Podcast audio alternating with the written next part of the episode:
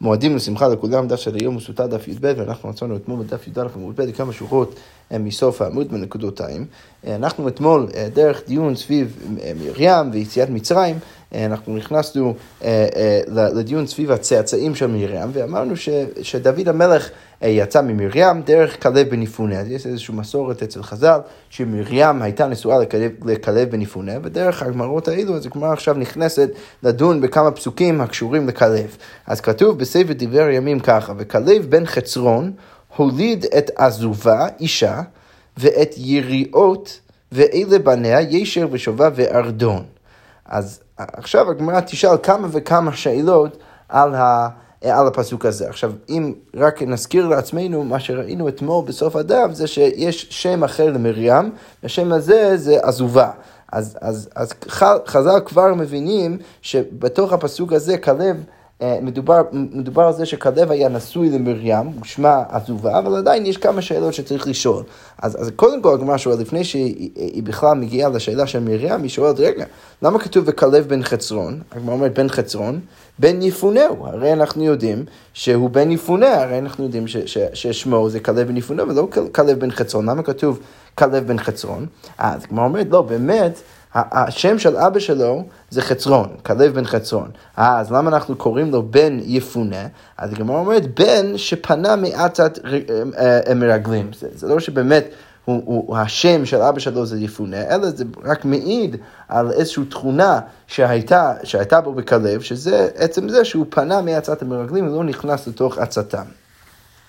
אוקיי, עדיין הגמרא שעוד רגע, והקעתי, בן קנז הוא. הרי למה כתוב בן חצרון? אנחנו יודעים שכלב הוא גם כן נקרא בן קנז, דכתיב, וילכדה אתניאל בן קנז אחי כלב. עכשיו כתוב בספר שופטים, מדובר שם על אתניאל בן קנז, וכתוב שהוא האח של כלב, אז כנראה שגם כלב הוא בן קנז. אז כמו אומרת, גם זה לא קשה, אמר רבא, חורגו דקנז הבא.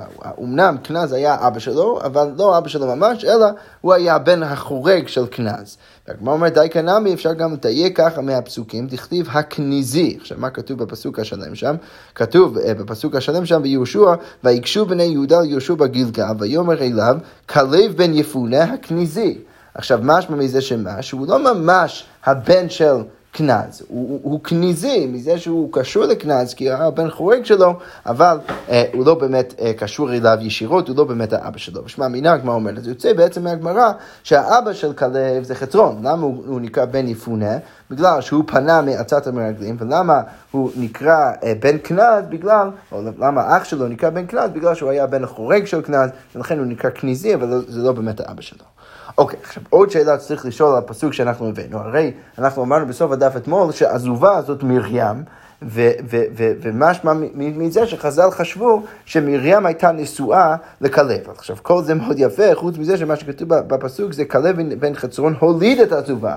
אבל אם אתה רוצה להגיד שהוא היה נשוי לעזובה, אז למה כתוב הוליד? אז הגמרא אומרת, אז קודם כל הגמרא אומרת, עזובה זו מרים.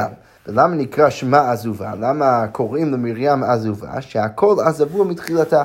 יש פה איזשהו מסורת אצל חז"ל, שאנחנו נראה כמה וכמה פעמים עכשיו דרך הגמרות, שמרים הייתה ממש לא יפה בהתחלה, ואז אחרי שהיא התחתנה עם כלב, אז היא הפכה להיות הכי יפה בנשים שיש. אז הגמרא אומרת, למה היא נקראת עזובה? כי בהתחלה עזבו, הכל עזבו מתחילתה, כי היא לא הייתה יפה.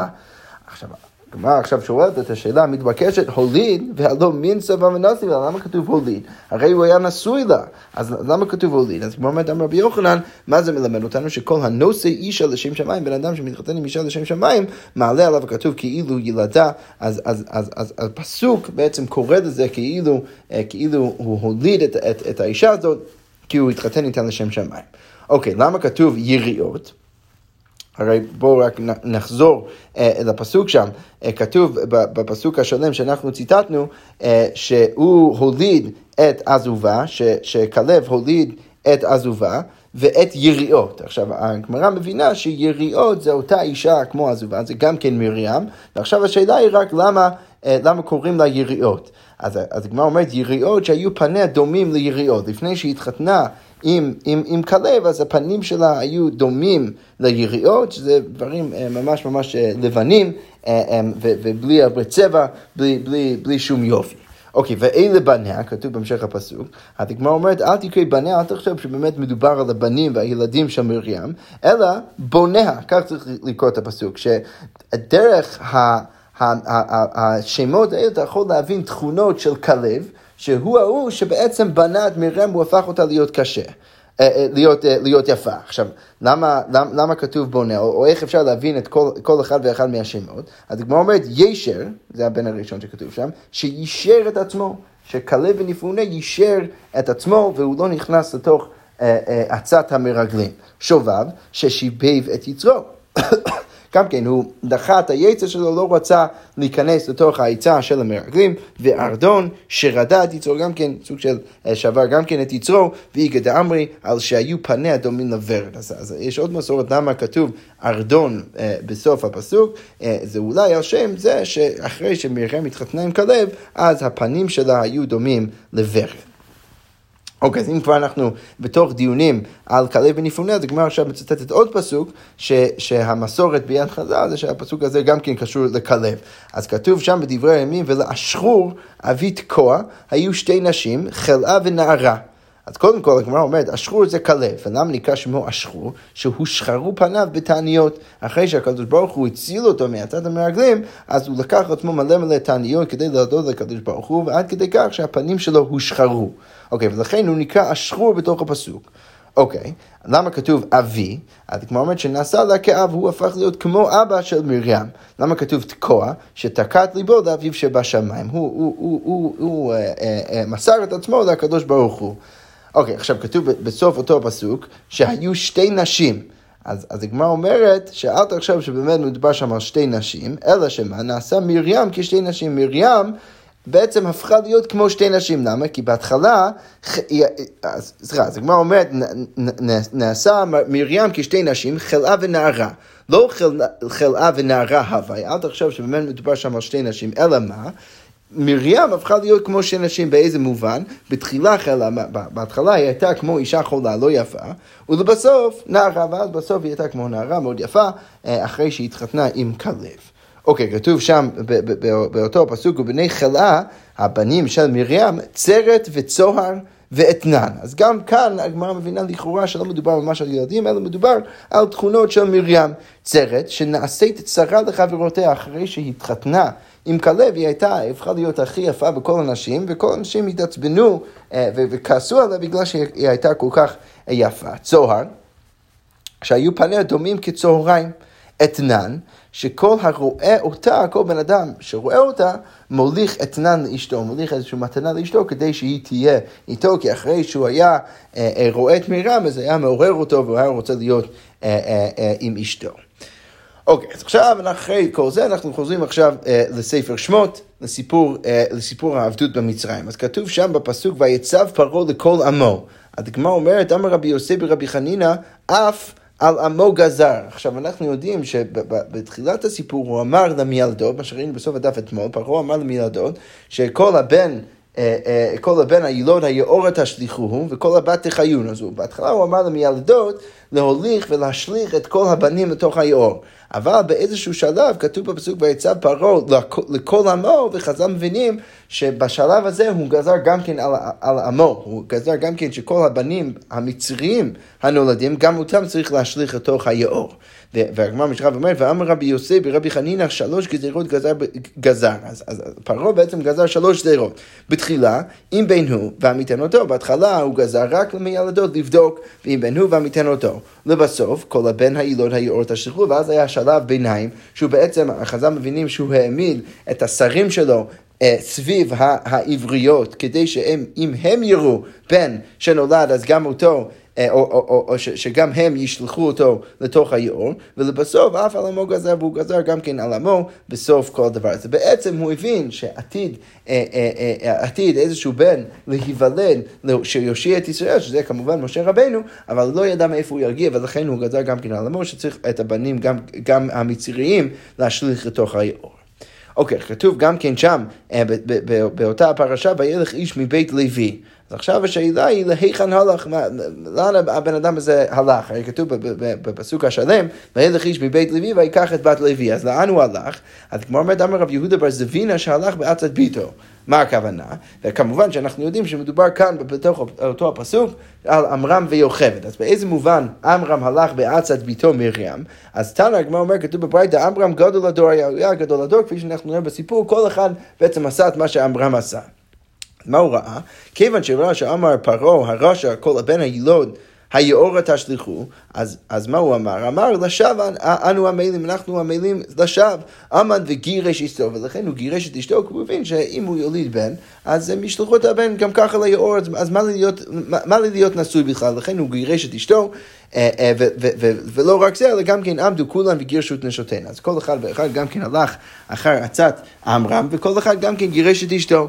אז מה מרים הנביאה עשתה? אז אמרה לו ביתו, אז מרים הגיעה לאבא שלה, והיא אומרת לו, אבא, קשה גזירתך יותר משל פרעה.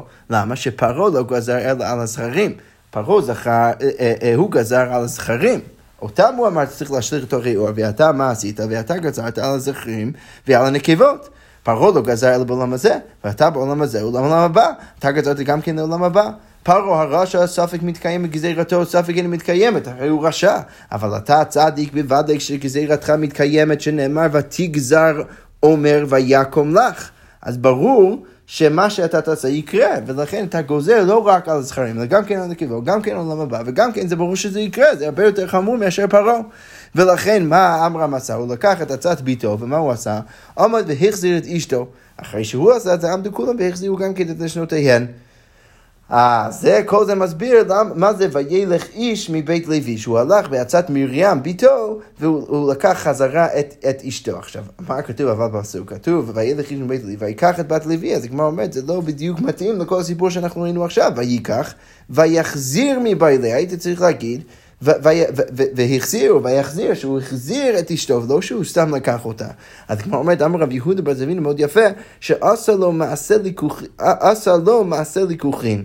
הוא עשה כאילו הוא מתחתן איתה פעם ראשונה. למה מה הוא עשה? הוא שיבה באפיריון, הוא הושיבה אותה במקום מאוד מכובד, ואהרון ומרים מרקדים לפניה, המלאך ישר את אמרו אם הבנים שמחה. ולכן דרך זה אנחנו רואים שהחתונה השנייה של יוכבד ועמרם היה כמו החתונה הראשונה, ולכן לא כתוב שהוא חזר אליה, אלא כתוב ויקח, כאילו זה היה החתונה ראשונה ממש. אוקיי, שוב כתוב בפסוק וילך איש מבית לוי ויקח את בת לוי. אז בעצם זה אומר שמה? שיוכבד היא הייתה הבת של לוי. עכשיו הגמרא על זה תקשב והיא תגיד, אפשר בת 130 שנה הוויה וקרא לה בת? רגע, יוצא דרך המתמטיקה שאנחנו נסביר עוד שנייה, שבאותה שלב יוכבד הייתה בת 130 שנה. אז איך אנחנו קוראים לה בת? עכשיו, מאיפה אנחנו יודעים שבאותו רגע הייתה בת 130 שנה? דאמר רבי חמא ברבי חנינא, זו יוכבד שהורתה בדרך ולידתה בדרך. סליחה, שהורתה בדרך ולידתה בין החומות, שיוכבד נולדה ממש באותו הרגע שעם ישראל נכנסו למצרים, שנאמר אשר ילדה אותה ללוי במצרים, שכתוב שיוכבד נולדה כשלוי נכנס למצרים. עכשיו, מה אפשר לדייק מהפסוק? אז הגמרא אומרת, לידתה במצרים, היא נולדה במצרים, ואין הורתה במצרים, וזה אומר שאימא שלה לא נכנסה להיריון במצרים, אז זה היה הודעה לפני. אז משהו מזה שמה שהיא נולדה, רק ברגע שהם נכנסו למצרים, באותו הרגע. עכשיו, מכל זה מה אנחנו יודעים? אנחנו יודעים שכשעמרם חזר ולקח את יוכבד שוב, אז היא הייתה בת 130 שנה. איך אנחנו יכולים לדעת את זה? כי הרי גלות מצרים סך הכל הייתה 210 שנה, ואנחנו יודעים שמהרגע שנולד משה עד שהם יצאו מצרים זה 80 שנה, כי אנחנו יודעים שמשה רבינו עמד לפני פרעה כשהוא היה 80 שנה. עכשיו יוצא שאם אתה מוריד 80 שנה מ-210, יוצא שבאותה השלב יוכבד הייתה בת 130 שנה. אז עכשיו השאלה היא שוב, אם היא כל כך זקנה, אז למה אנחנו קוראים לה בת? אז כמו אומרת אמר רב יהודה שנולדו בה סימן הנערות, צריך להגיד שבאיזה נס נולדו בה סימן הנערות, ולכן אנחנו קראנו לה בתוך הפסוק בת. אוקיי, המשך הסיפור, ותרא האישה ותלד בן.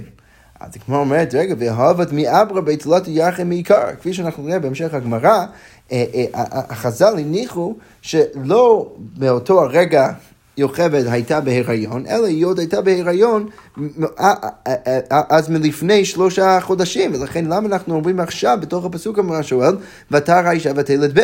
אז כמו אומרת, אמר רב יהודה בר זבינה, מקש לידתה להורתה, זה מלמד אותנו משהו אחר, שיש איזשהו הקש בין לידתה והורתה.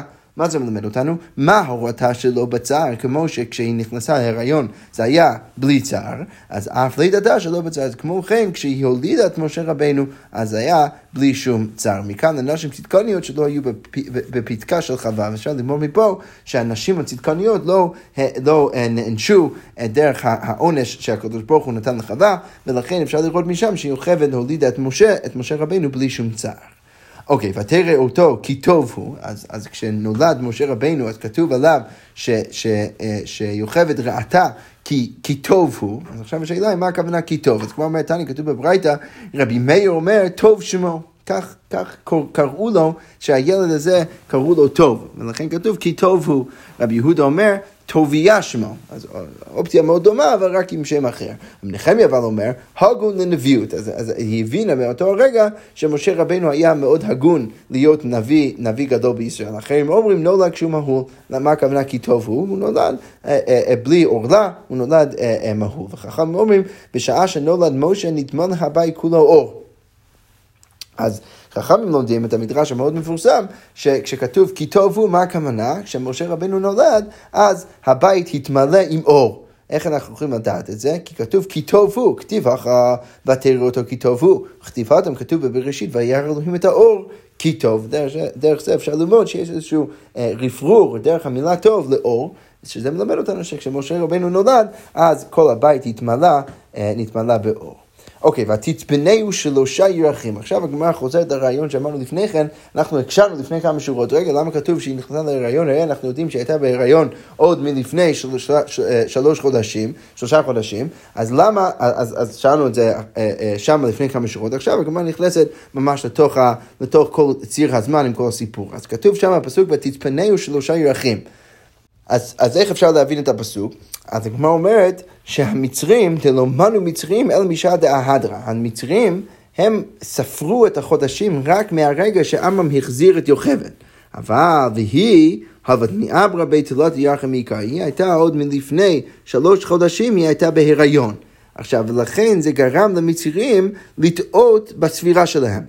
עכשיו, איך זה באמת יוצא? זה יוצא שלפני 3 חודשים היא נכנסה להיריון, ואז המצרים הם התחילו את הספירה שלהם שהיא התחתנה, שזה 3 חודשים תוך ההיריון שלה, ולכן למרות שהיא הולידה את משה אחרי 6 חודשים, אחרי שהיא התחתנה, כי עוד מלפני 3 חודשים היא הייתה בהיריון, ואז יוצא סך הכל 9 חודשים, היא הולידה את משה רבינו באותו רגע. המצרים הגיעו רק אחרי עוד 3 חודשים, כי הם חשבו שהיא בטח נכנסה להיריון רק כשהיא התחתנה שוב עם עמרם, ולא ידעו שהיא עוד הייתה בהיריון מהנישואים הראשונים שלה עם עמרם מלפני 3 חודשים, ולכן יוצא שהייתה צריכה בעצם לשים את משה רבינו במקום מחובה לשלושה חודשים לפני שהמצרים הגיעו.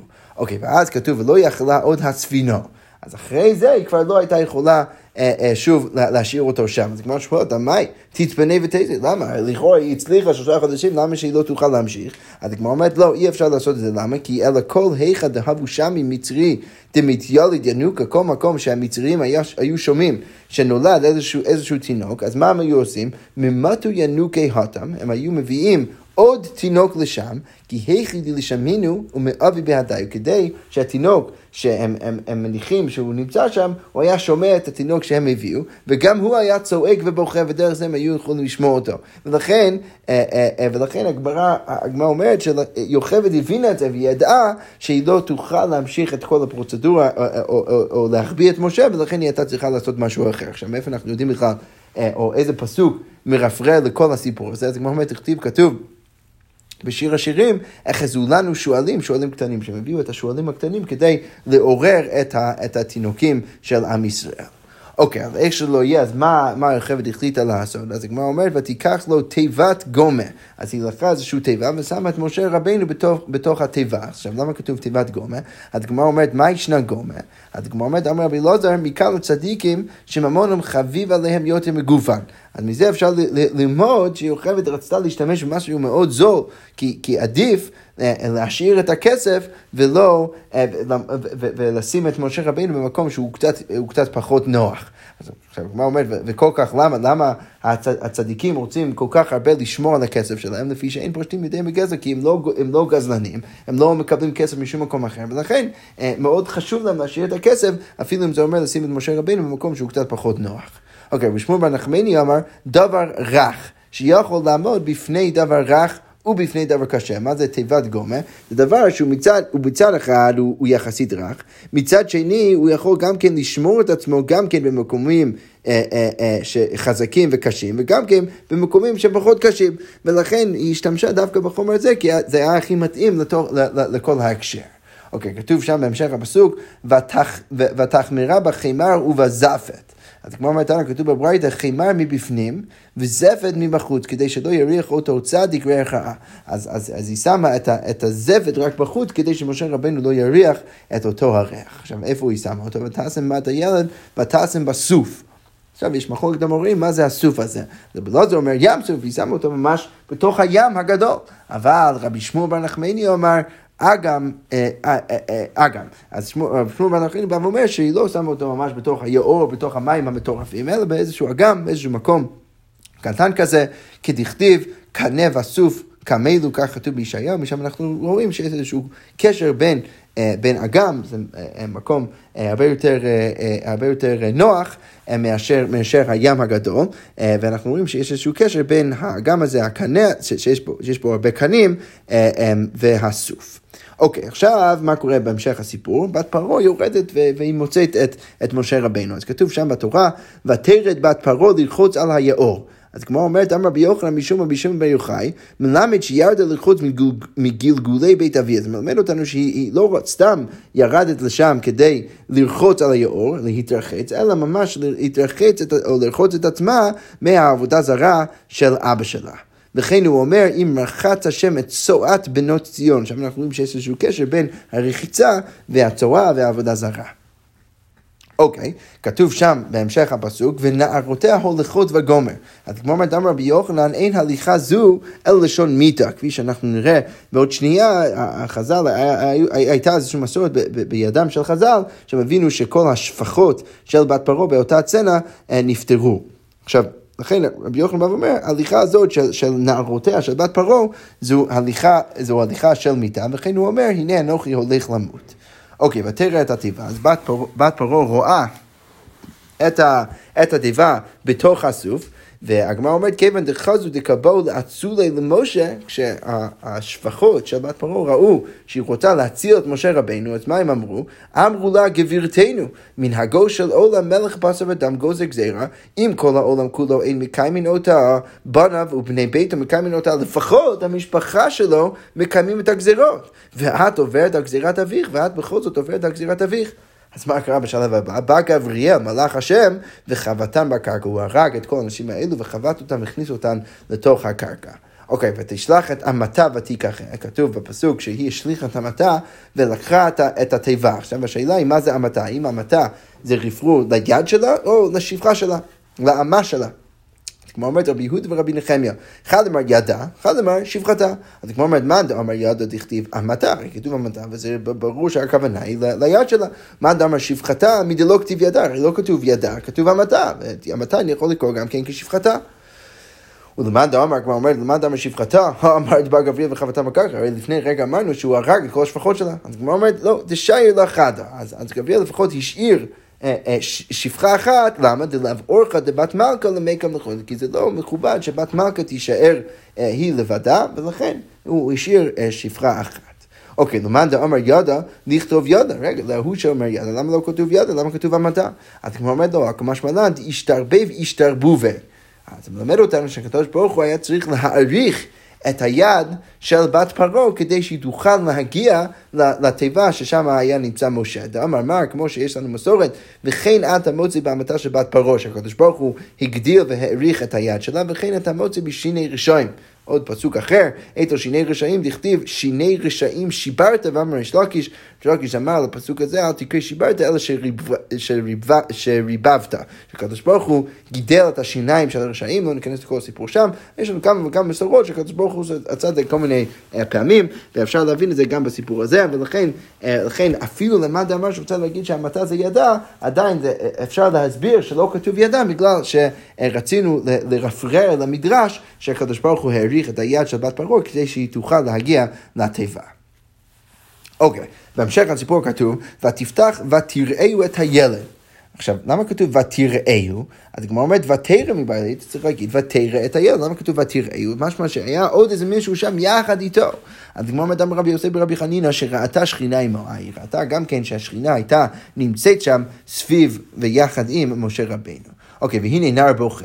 אז כמו אומרת, רגע, מצד אחד קראי לי ילד, מצד אחד אתה קורא לו ילד, ומצד שני קראי לי נער. אתה קורא לו מצד אחד בחלק מהפסוקים ילד, ומצד שני אתה קורא לו נער. אז כמו נתן כתוב בברייתא, הוא ילד וכל הוא כנער.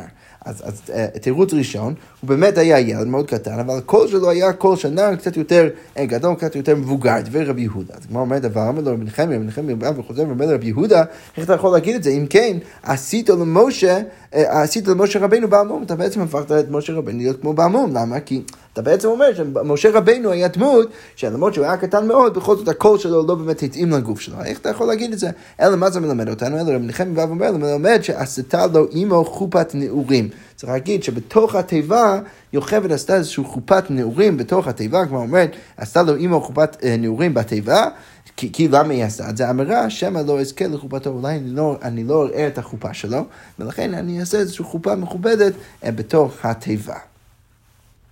אוקיי, ותחמול עליו, ותאמר מילדי העברים זה. אז כתוב בהמשך הפסוק שהיא הייתה לה הרבה רחמנות על משה רבינו, והבינה שהילד הזה הוא מילדי העברים. אז כמו שהוא ילד מן הילד, מאיפה הוא ידע שמשה רבינו היה מילדי העברים? אז כמו אדם יוסף ברבי חנינה שראתה אותו מהול, היא ראתה שהוא מהול, דרך זה ידעה שהוא יהודי. אוקיי, אז עכשיו, מה עוד היא אמרה בתוך הפסוק? מילדי העברים זה. מה הכוונה זה? אז כמו אומרת זה, אמר ביוחנן מלמד שנתנבאה שלא מדעתה. אז היא התנבאה למרות שהיא לא באמת ידעה שזה נבואה. איך היא התנבאה? אז כמו אומרת, זה נופל ואין אחר נופל, דווקא משה רבינו ייפול, אבל אף אחד אחר לא ייפול. למה? כי ההנחה היא שאחרי שמשה רבינו נולד, המצרים כבר הפסיקו להרוג את הילדים הנולדים לעם ישראל. והיינו דאמר רבי אלעזר, מאי דכתיב וכי יאמרו עליכם דרשו אל האובות ואל הידונים והמצפצפים והמאגים. אז הגמרא אומרת, צופים, מה הפשט בפסוק שם בישעיהו? צופים ואינם יודעים מה צופים. אז מדובר שם על אנשים שהם כאילו מנסים להראות את עצמם, כאילו הם יודעים איך לנבא על העתיד, אבל הם לא באמת יודעים. מהגים ואינם יודעים מה מהגים. אז איך זה בא לידי ביטוי? אז הגמרא מספרת, ראו שמושיען של ישראל במים. אז המצרים ראו שההוא שיושיע את עם ישראל, אז סליחה, לא קראתי נכון, ראו שמושיען של ישראל במים הוא לוקה, שבסוף הוא לוקה במים. אז מה הם עשו?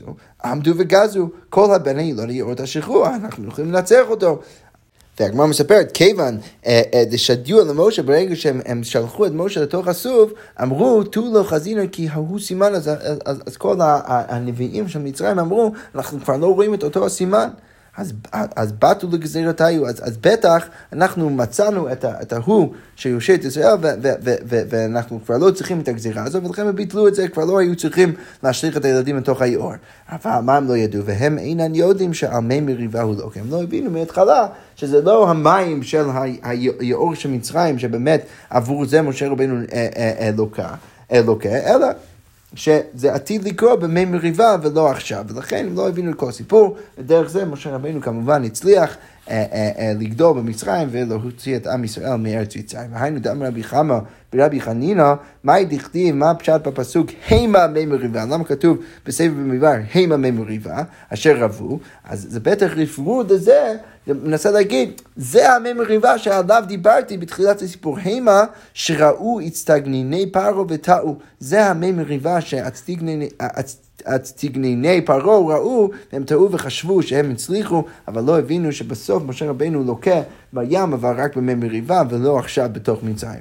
והגמרא אומרת, והיינו דקאמר משה 600,000 רגלי, ולכן משה רבינו בא ואומר 600,000 רגלי, כי כל האנשים האלה שיצאו איתי במצרים, הם האנשים שאני הצלתי אותם, כי ברגע ששמו אותי בתוך הסוף, עד כבר פרעה ביטל את הגזירה, וכל הילדים הצליחו לחיות. אמר להן משה לישראל, בשבילי ניצלתם כולכם, כמו שהסברנו עכשיו.